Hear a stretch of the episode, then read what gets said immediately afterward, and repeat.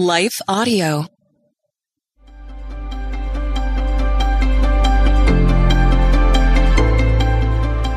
Welcome to the Crosswalk Devotional.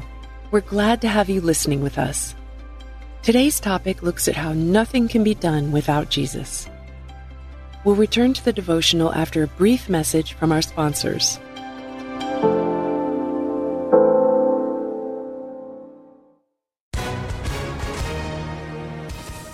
Everyone. If you've been injured in an accident that was not your fault, listen up. We have legal professionals standing by to answer your questions for free. Call now and find out if you have a case and how much it's potentially worth. Call 800 497 4410. I'm here with spokesman John Wolf. So, John, tell everyone listening who should call right now.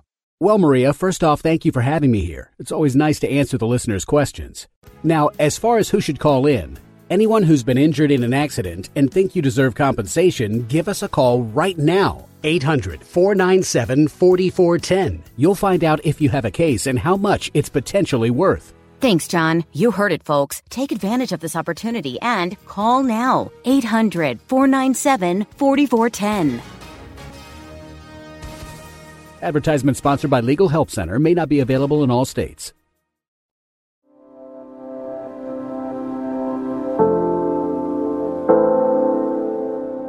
Jesus Never Ran by Ann Peterson, read by Leah Martin.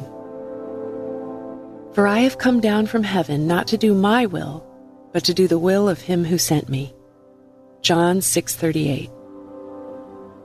Jesus came to earth to do the will of his Father. He tried explaining this and they tried killing him. They thought Jesus was being blasphemous, but he was telling them the truth. He even explained that the Son could do nothing by himself. He can do only what he sees his Father doing. Because whatever the Father does, the Son also does. John 5:19.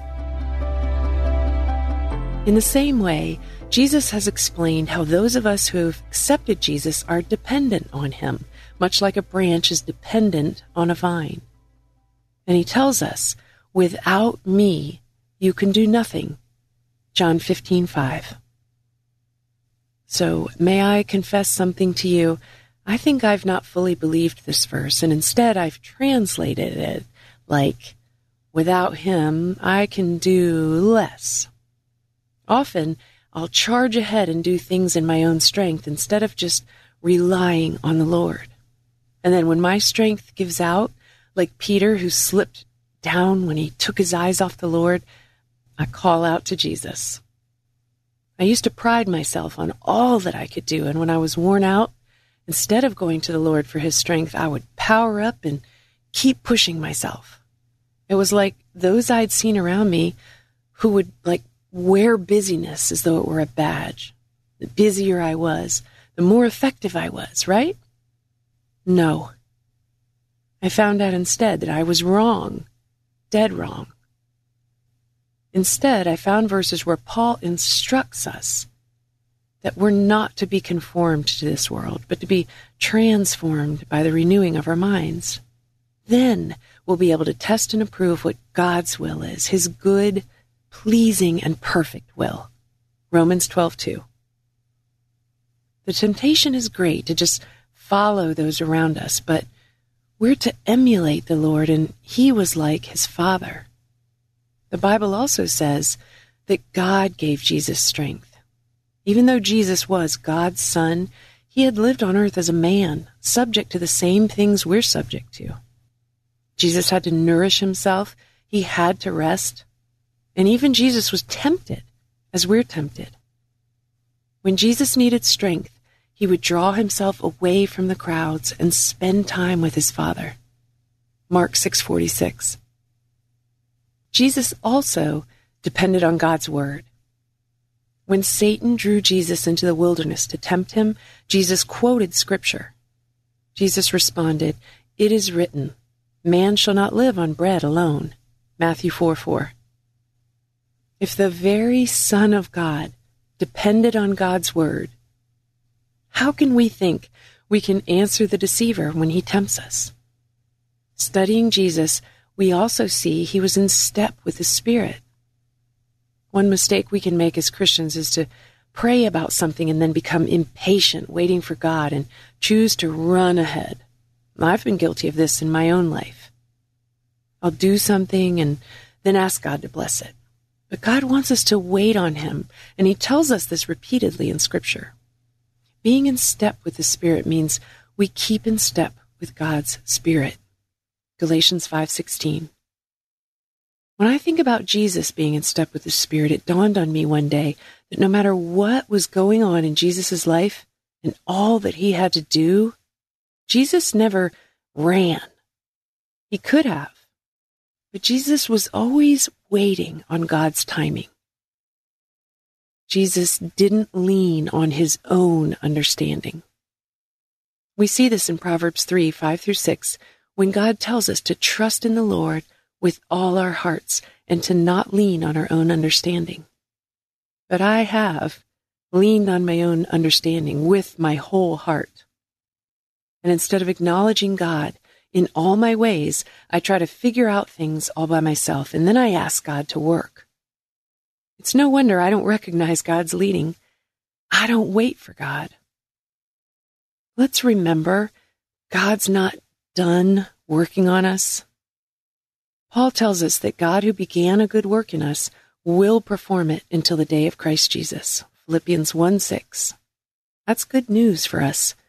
It means there's still time for us to learn how to walk with the Lord. We are works in progress. One day we'll look like Jesus. 1 John 3 2. Intersecting faith and life.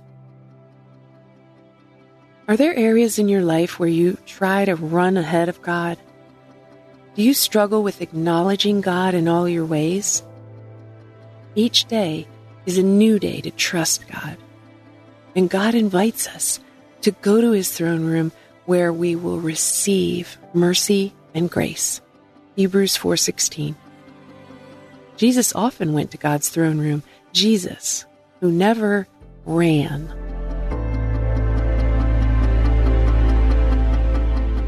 Lord, I pray for anyone who is struggling to trust you. Father, remind us of your presence every day. Help us to spend time alone with you so your Holy Spirit can remind us of your truths. Lord, give us strength when we feel weak. We look to you, Lord, and we pray this in your Son's precious and holy name.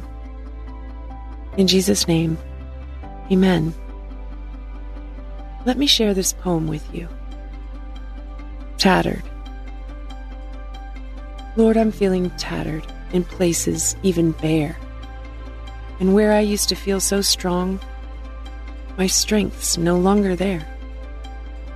And then he takes me by the hand and whispers, Don't you see that when you're weak, I'll be your strength if you just trust in me?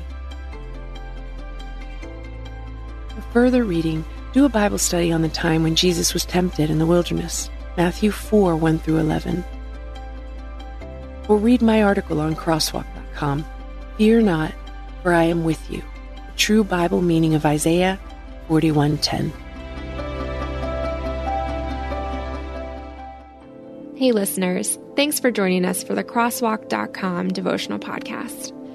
To get all of our episodes straight to your phone during the week, subscribe to this podcast on iTunes or wherever you listen to podcasts. To find more devotional content like this, head over to crosswalk.com.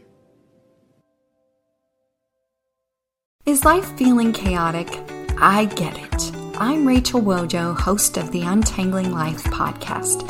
Don't miss the passionate encouragement and faith based resources you need to help you clear your head and calm your heart. As Shell says, it feels like Rachel always knows what I need to hear. She keeps it real and is so humble. Her podcast is just the cherry on top. Enjoy Untangling Life with Rachel Wojo on lifeaudio.com or your favorite podcast app now.